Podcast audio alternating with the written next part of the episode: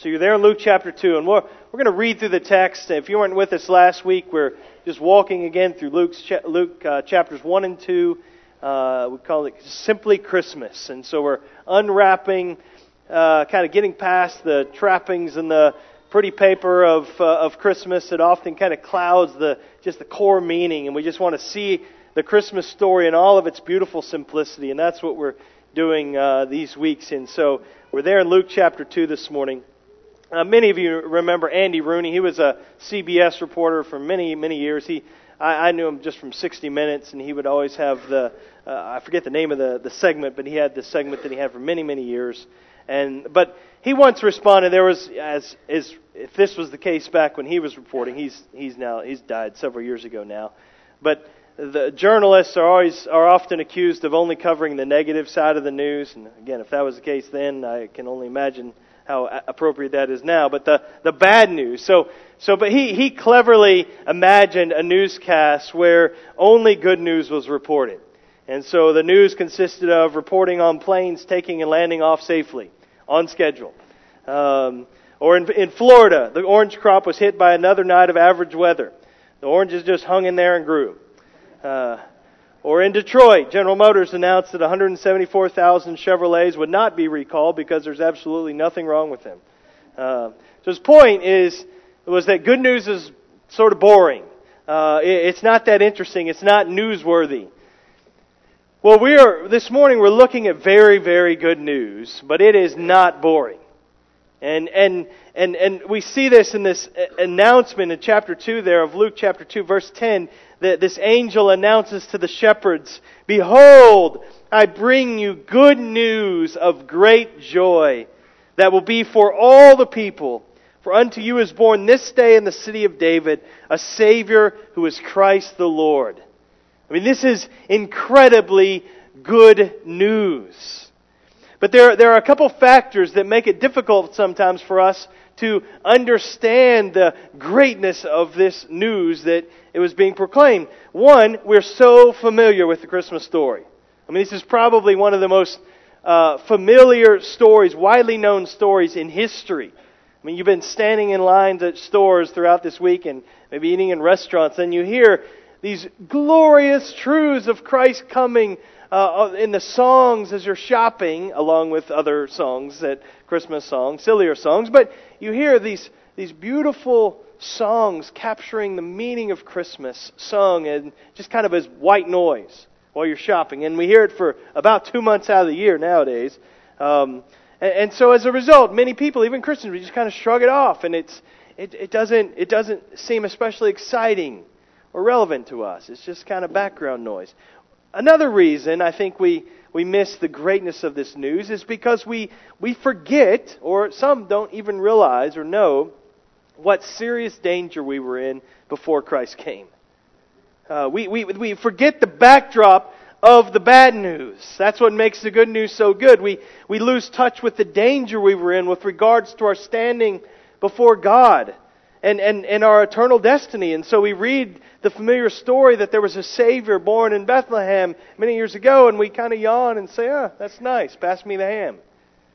I mean, so because we forget how desperate our need for salvation was, we fail to appreciate the greatness of this news of the Savior's birth. And so for those reasons, but let's try, and I've been praying this week that we would again, just with fresh eyes and hearts full of faith, just embrace again the greatness of this news that Christ has come, our Savior. And so we're unwrapping Christmas to see it in its simple form, and so that we can see past its familiarity and its kind of sentimentality, and so that we can love and trust and worship Christ the Savior together. And so we see the good news of Christmas, and we've been singing about this. I didn't really think about this, but how many songs and Christmas carols, new and old, pick up on this theme? But the ironies of Christmas. I mean, how ironic so much of the story is. And Luke's account is just dripping with this irony. And he wants us to see it. Irony, this is Webster's dictionary definition of irony. It's a situation that is strange because things happen in a way that seems to be the opposite of what you expected. That's an irony. And so here, the King of Kings, the Lord of Lords, the very Son of God, the promised Messiah, Emmanuel, God with us. He's touching down on planet Earth. What do you expect that to be like? Well, not the way it actually is. In fact, we expect fanfare, we expect pomp and circumstance, we expect pageantry. But there's anything but that. And so I want us, again, just to revel in the goodness of this news as we just see some of these ironies real quick. And we're just going to walk through this passage and note these. And then we're going to continue to sing and we'll eat and drink at the table. So the first irony that we see in this account, we'll see it in the first few verses here, is the timing of Jesus' birth. The timing of his birth. Look at verse 1, Luke 2. In those days, a decree went out from Caesar Augustus that all the world should be registered. This was the first registration when Quirinius was governor of Syria. And all went to be registered, each to his own town, and Joseph also went up. We'll stop there. So he went up, and we'll see with Mary to be registered. And so Mary's in the final days of her pregnancy at this point. And I realize if you weren't here last week, but you go back chapter 1 and you see the angel's announcement to Mary. She's going to have this son and all that transpired. So she's in the final days of her pregnancy. Joseph and Mary are married, sort of. They're married, but the marriage hasn't been consummated and won't be until after Jesus is born. And so she's still called, see in verse 5, his betrothed. And so much more serious than an engagement, like married, but again, not consummated yet. And so the circumstances of Mary's pregnancy are unusual to say the least, and very difficult. And it brought all kinds of challenges and difficulty to Mary, carrying this child, being an unwed virgin. And so now this, though, she's about to give birth, and now her husband and she have to travel a great distance to Bethlehem for this census. And so, listen, it's not that Mary and Joseph thought they're trying to kind of arrange the circumstances to put together this plan to make sure that Jesus is born in Bethlehem. They've been singing these carols all they were growing up, and they said, all right, we got to make sure that we get to Bethlehem. And so that's not it, obviously. And so they're just dutifully obeying the pagan emperor's orders. That's all they're doing. She just happens to be in her 9th month of pregnancy. She's ready to give birth. They don't want to be separated from one another, so she travels with Joseph. And so the timing, the circumstances, they're just dripping with that irony. You have Caesar Augustus, the most powerful man in the world. He's Julius Caesar's grandnephew. And so he's Mr. Power, Mr. Authority, Mr. Get It Done. His word goes always, period. And so he issues this decree to all the world, all the Roman world, which was much of the world, that they must take part in this census. And so in Rome, they took a census every 14 years for military and tax purposes. And so it just happens to be that time. And so every Jewish male was required to go to their ancestral home to register. Register name, occupation, property, all that kind of stuff, and family. So here, again, what's so ironic about that? Well, it just so happens, again, that Mary and Joseph are going to have to travel to Bethlehem to register. That's Joseph's ancestral hometown. And it just so happens that Mary's pregnancy comes to full term as they're having to travel to Bethlehem. And it just so happens that that's exactly where Jesus needs to be born to fulfill biblical prophecy. This is where the Messiah, Savior, the King, would be born. And who seems to be responsible for all this? This pagan emperor and his little regional administrator, Quirinius. And so, but who's really in charge? God is. He's orchestrating the timing of this. So when Caesar Augustus sent out his order, he had no clue that God was forcing the fulfillment of his own redemptive purpose in this decree. And so Warren Wiersbe said, Caesar was ruling, but God was in charge. And that's it. Even the greatest empire on planet Earth was subservient to the will of God. And brothers and sisters, that has not changed. Joseph and Mary, they may have felt like they were pawns in the hand of mighty Caesar Augustus, but in reality, Caesar Augustus was a pawn in the hand of Almighty God. And he was moving his people and working through them. And I would just say there's great encouragement to us. Your times, brothers and sisters, are also in God's hands. I know we struggle with this. And have you ever had those moments in your life where you think and you ask, Lord, why now? Why now? I mean, you had to know Mary and Joseph are asking this question. Why now? Why is this happening right now? This timing doesn't make any sense to me.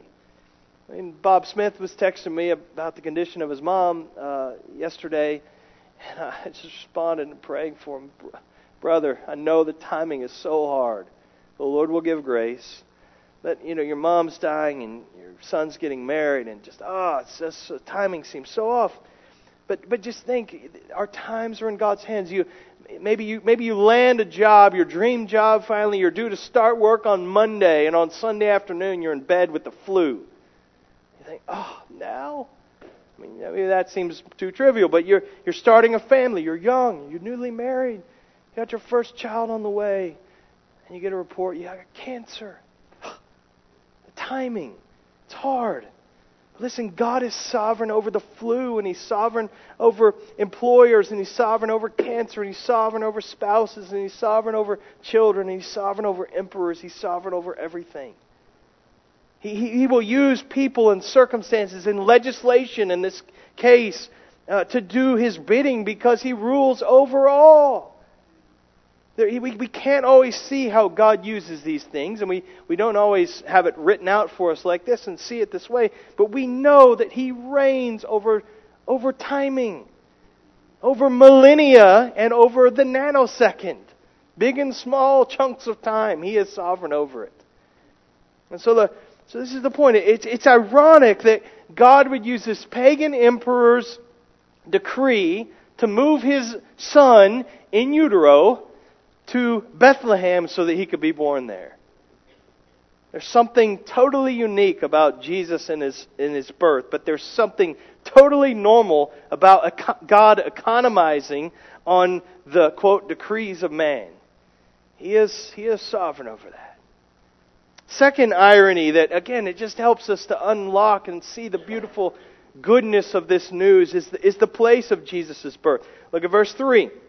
And all went to be registered, each to his own town. And Joseph also went up from Galilee, from the town of Nazareth, to Judea, to the city of David, which is called Bethlehem, because he was of the house and lineage of David, to be registered with Mary, his betrothed, who was with child. And so this was a good little trek for Joseph and his pregnant wife. And so they go about 90 miles, probably 3 to 5 days for them to travel to Bethlehem. And so they go from Nazareth, which was, we talked about last week, is kind of the wrong side of the tracks. So they go to Bethlehem, which is nowhere near any tracks. I mean, this is just out in the middle of nowhere. I mean, we're as a family, we're getting in the van today and starting to head to our Bethlehem, Brooke's ancestral hometown, which is way out in the middle of nowhere. And if you didn't know us, you would have never heard of this town, Jayton, Texas. I mean, it's off the beaten path. And so here, but that's Bethlehem. Bethlehem's this very little town. It's a village. This is a small little village. It means house of bread. It's Breadville. And so, I mean, it sounds like this place of tremendous significance, right? Ooh, they make bread there. That must be a really important place. This is not like the seat of Roman power or anything like that. No. So why would Jesus, King of Kings, Lord of Lords, be heading to Bethlehem of all places in Mary's womb? Why not Jerusalem? Why not Rome? Why Bethlehem? And some of you are already thinking, I know the answer because you know your Old Testament. Micah 5:2. I mean Bethlehem, humanly speaking, was nothing. Just a little backwater village, but it's very significant in God's economy. I mean, this is, Rachel died there, Benjamin was born there, Genesis 35, Ruth married there, but chiefly it was the city of David. 1 Samuel 26, David was born there. David tended his sheep in the fields surrounding that little village. His family records were kept there. He was anointed as king over Israel there in Bethlehem. And so this little town of Bethlehem It wears very big shoes. And so this humble village, it's this messianic focal point in redemptive history. And so the little town of Bethlehem, it's designated to be the drop zone of God incarnate. This is where He'll come. Micah 5:2, "But you, O Bethlehem, Ephrathah, who are too little to be among the clans of Judah, from you shall come forth for me one who is to be ruler in Israel, whose coming forth is from of old, from ancient days." And so, on one hand we think, well, that doesn't make any sense. But on another hand you think, that makes perfect sense when you understand Philippians 2 and you understand what God was doing in sending His Son into this world. So the Messiah is going to be born in Bethlehem. Joseph and Mary have to go a long way to get to Bethlehem. So how is God going to get them there? How is He going to get them there so the Messiah can be born there? And again, God says, no problem, I got this. I got this Roman emperor, he's got these little Syrian governor, and they can help me. And I've got Jewish administrators who are going to say, you know what, the best way to pull this census off for the Jewish people is to get them all to go back to their hometown, because they have all their records kept there. That's the best way to do this. It wasn't done that way in the rest of the Roman Empire. It's not like every other Roman citizen had to go home for the census. This is only for the Jewish people. But again, you see the Lord's providence in all of these details. I just, again, do you ever wonder things like, Lord, why do you have me where you have me right now? Well, I don't want to be. I saw myself being somewhere else, with this place in life. But again, God has no problem getting people where He wants them to be. God is in control of the timing of our lives. God's in control of the places where we live. So we trust Him. And so the timing of His birth is ironic. The place of His birth is ironic. It's nowhereville, but it's front and center in God's redemptive plan. And that brings us to the third irony that we see in verses 6 to 7, is the manner of Jesus' birth. Just the manner and the flavor of it. Look at verse 6. It's almost, you blink and you miss the birth. And while they were there, the time came for her to give birth. And she gave birth to her firstborn son, and wrapped him in swaddling cloths, and laid him in a manger, because there was no place for them in the inn. So Jesus is born. And we just, what? Oh, it happened. Okay. But that's not Luke's point. He's emphasizing these details. You note that. He's lying in a manger in an animal feeding trough. In some stable or some kind of cave or something where they kept animals, and there's no place for them in the inn. Now, when you think inn, don't think like Holiday Inn. Even the inn in that day was very primitive to what we think of in terms of lodging. The difference between a room and a house and where the animals slept was really not that great. But still, there was no place for them in any kind of formal inn. And again, the irony is just thick there. It's dripping. After you read verse 7, you should stop and just ask, what? What are you talking about? King of kings, Lord of lords, Messiah, the promised one, and there's no place for Him? Are you kidding me? He was just born in a cattle stall and laid in a feeding trough? Messiah, plus manger. Something doesn't compute here. Mary's firstborn son is the firstborn of all creation, Colossians 1. And when he says that, that's not saying he's the first person ever born. It's talking about preeminence. He is the one, the ultimate one. And so her firstborn, the firstborn, is born in a stable, laid in a feed trough. That's strange. That's ironic. And that's not what you'd expect. Knowing what we know, what should His entrance into this world have been like? Not that first part of Philippians 2, but that latter part. Something that will become reality in His second coming. Where every mouth is confessing, every knee is bowing and confessing that Jesus Christ is Lord. That's what we would expect. That's what we say it should have been like. But that's not what we have. Instead we have, baying of sheep in the background. So what is this ironic manner of Jesus' birth tell us? just speaks of grace. It's grace. It's the grace of God and the condescension of His Son. I mean, stooping, God humbling Himself for our sakes. What grace! God stooping down. I mean, listen, it would have been, He would have been stooping down if He came to Buckingham Palace. The gap between the throne of glory and the most luxurious dwelling that's ever existed or ever will exist on this planet there's an infinite gap between those two realities. And yet here, but this though, King of Kings, Lord of Lords, glories of heaven, and He's in a feeding trough, in a stall. That's crazy. Verse 8. And in the same region there were, what, kings, priests, Pharisees, scribes, rulers, philosophers. No, there were shepherds. There were shepherds out in the field, keeping watch over their flock by night. And an angel of the Lord appeared to them. An angel appeared to them?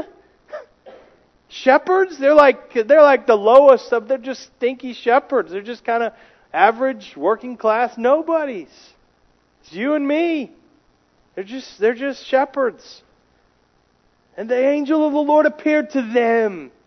And the glory of the Lord shone around them, and they were filled with fear. And this is another irony. And it's just these plain, average, working class sinners.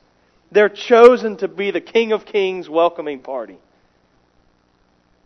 Verse 10, and the angel said to them, fear not, for behold, I bring you good news. That's just the word gospel. Good gospel news of great joy. That's what gospel leads to.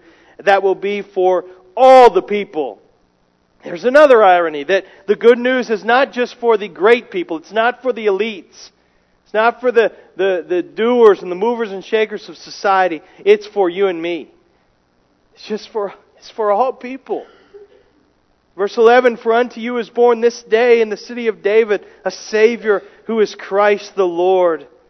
This day is born in Bethlehem the Savior, the one who will save His people from their sins. Who is Christ, the Messiah, the ultimate coming King, the fulfillment of all those Old Testament prophecies, those Messianic prophecies. He's the greater David that the Lord promised. He's the Christ, and He is the Lord, the sovereign God. That's who we're talking about when we read verse 12. And this will be a sign for you. You will find a baby wrapped in swaddling cloths and lying in a manger. So do you see that transposition? Unto you is born this day a Savior who is Christ the Lord. Where they're looking, all right, where's the lights? Where's the band? The big castle and the thrones and all of that. Where's the shiny stuff? And they say, this is going to be the sign. You're going to find a baby wrapped in swaddling cloths and lying in a feeding trough. Without verse 13, we're saying, what? That's the sign? But then you get to verse 13. But what are we showing is that the circumstances of the sign, they don't fit the pedigree of the child. There's irony here. But we get it in verse 13. Verse 13. And suddenly there was with the angel a multitude of the heavenly host, praising God and saying, glory to God in the highest, and on earth peace among those with whom He is pleased. Now that's a sign. I mean, we're talking hundreds, possibly thousands of these glorious angelic creatures. Then it's not like the children's book where it shows, one or two, angels in the sky, that kind of thing. No, this is unbelievably glorious picture. And there's another irony even in that statement, that announcement. I mean, you have Augustus. If you know anything about the Roman world, my kids have been studying Roman life and culture in school right now, and so we've been talking about these things. But you have the Romans, and Augustus in particular was praised for that, the Pax Romana, which was the peace of Rome. And so he ensured peace for that empire, and that was by conquering, sometimes by force, but providing for needs and overseeing his empire. And so he's the king, he's the Lord of lowercase, he's brought peace on earth in that region that he's got governance over. But here, these angels are announcing, here is the one who's come to bring peace on earth. Jesus is King of Kings, and He truly brings peace. Jesus came to bring the pax, the peace that goes way beyond Romana. I mean, this goes to the ends of the earth for all eternity. Colossians 1, 19 and 20, we get a fuller picture, and there's so many places we could look in the New Testament to see this, but in Him, in Christ, all the fullness of God was pleased to dwell, and through Him to reconcile all things to Himself, whether on earth or in heaven, making peace by the blood of His cross. And so, the incarnation in and of itself wasn't going to bring peace, but thinking about the implications of the incarnation and where Jesus' life was headed, we say there's going to be peace on earth. I mean, and we have this eschatological peace that we're still anticipating, but we look at the whole of His mission, and He came to bring peace.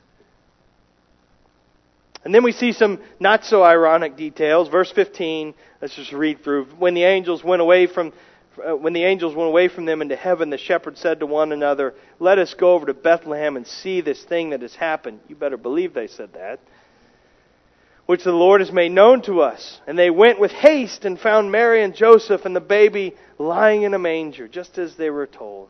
And when they saw it, they made known the saying that had been told them concerning the child. So they're explaining it. They're talking about the glory and the angels and the peace and the good news of great joy. Verse 18, "And all who heard it wondered at what the shepherds told them." You know, just mouths agape. But Mary treasured up all these things, pondering them in her heart. That's an interesting expression, isn't it? I mean, but it's not. She's a thinking, reverent teenager. We saw that last week, and she's a teen mom who's just given birth to the Messiah, her Savior, her Lord. And there's a lot racing through her mind. All these ironies, but we don't know for sure what she comprehended of what was her son was come to do. She knows, she trusts that He's the Messiah, she trusts He's the Savior, but did she understand what His future would be and how that work would be carried out? To what extent, we don't know. Verse 20, "And the shepherds returned, glorifying and praising God for all they had heard and seen as it had been told them." One last irony, and this isn't explicitly from the text, but this is what Luke's, if we had time to read the whole account of Luke's gospel, this is what he's driving to. And there's the irony of the purpose of Jesus' birth. The purpose of His birth. Jesus was born to die. And how strange is that when you think about it? I mean, if you have a friend that's just given birth to a child and you go visit them in the hospital, you're not saying, "How do you think this kid's going to die one day?" I hope you're not saying things like that. That would be a little twisted and sick. But here, this is what Luke even has in view. Remember, he's not writing this account as things are happening. He's looking back after Jesus has ascended to the Father, and he's writing this account under the inspiration of the Holy Spirit, and he has the end in view, and that's very clear with what he chooses to record. And so he's moving us not to that. He's moving us to the table. And what we remember here. But because we're not just talking about any baby. We're talking about one who's destined not just to die, but to die a unique death. Why did Jesus come? To present God to us? Yes. To teach truth to us? Yes. To fulfill the law? Yes. To offer the kingdom? Yes. To reveal love? Yes. To bring peace? Yes. To heal the sick? Yes. And so many other things. But the primary purpose of His birth and His life was His death. Jesus came to suffer and die. Bethlehem happened so that Calvary could happen. He was a baby so that He could become a man and die for our sins. One commentator said this, "Those soft baby hands fashioned by the Holy Spirit in Mary's womb were made in order that nails might be driven through them. Those chubby feet, pink and unable to walk, were one day to walk a hill and be nailed to a cross. That sweet head with sparkling eyes and eager mouth was formed in order that someday men might crush into it a crown of thorns. That tender body, warm and soft, wrapped in swaddling cloths, would one day be ripped open by a spear to reveal a broken heart. And that's exactly why God made that body. Jesus was born to die. And so what we see is Jesus' death was not just some kind of unfortunate ending to a good life. And that's how many will want to talk about Jesus. But that's not true. It was why he came. It was the predetermined plan and purpose of God from the beginning. This is why Jesus came into this world. And that's very ironic. King of kings, Lord of lords, born to a virgin, knew no sin, predestined to be crucified. And he died. He died for you. And he died for me. God loves you, and He loves you, and He sent His own Son into this world to die for your sins, to take the punishment that you and I deserve and that we could never pay. And yet He didn't stay dead. He rose again on the third day, and this is where everything's moving. He rose on the third day, and it guarantees then He's conquered sin, He's conquered death, that if we believe in Him, if we trust in Him, we will not perish, Scripture says, but we will have eternal life in His name. I mean, this is the gift that is held out to us in the story of Christmas. It's this Savior who was born to die and rise again, and He holds out to us life eternal. Have you trusted in Him? Are you trusting Him now? Do you know that eternal life that Christ came to provide? And if you haven't, I pray that you would today. Just confess, I am a sinner. I cannot pay for the sins that I've committed. I need grace. I need what Christ has done for me. I need the forgiveness that He secured. I need His death in my place. I need His life for mine. And trust in Him and cry out to Him today. And please talk with one of us if you would like to hear more. All right, so we see this account in Luke 2, this glorious story, and then what happens with, just take the shepherds. So it's kind of anticlimactic. The shepherds went back. They just went back. Went back where?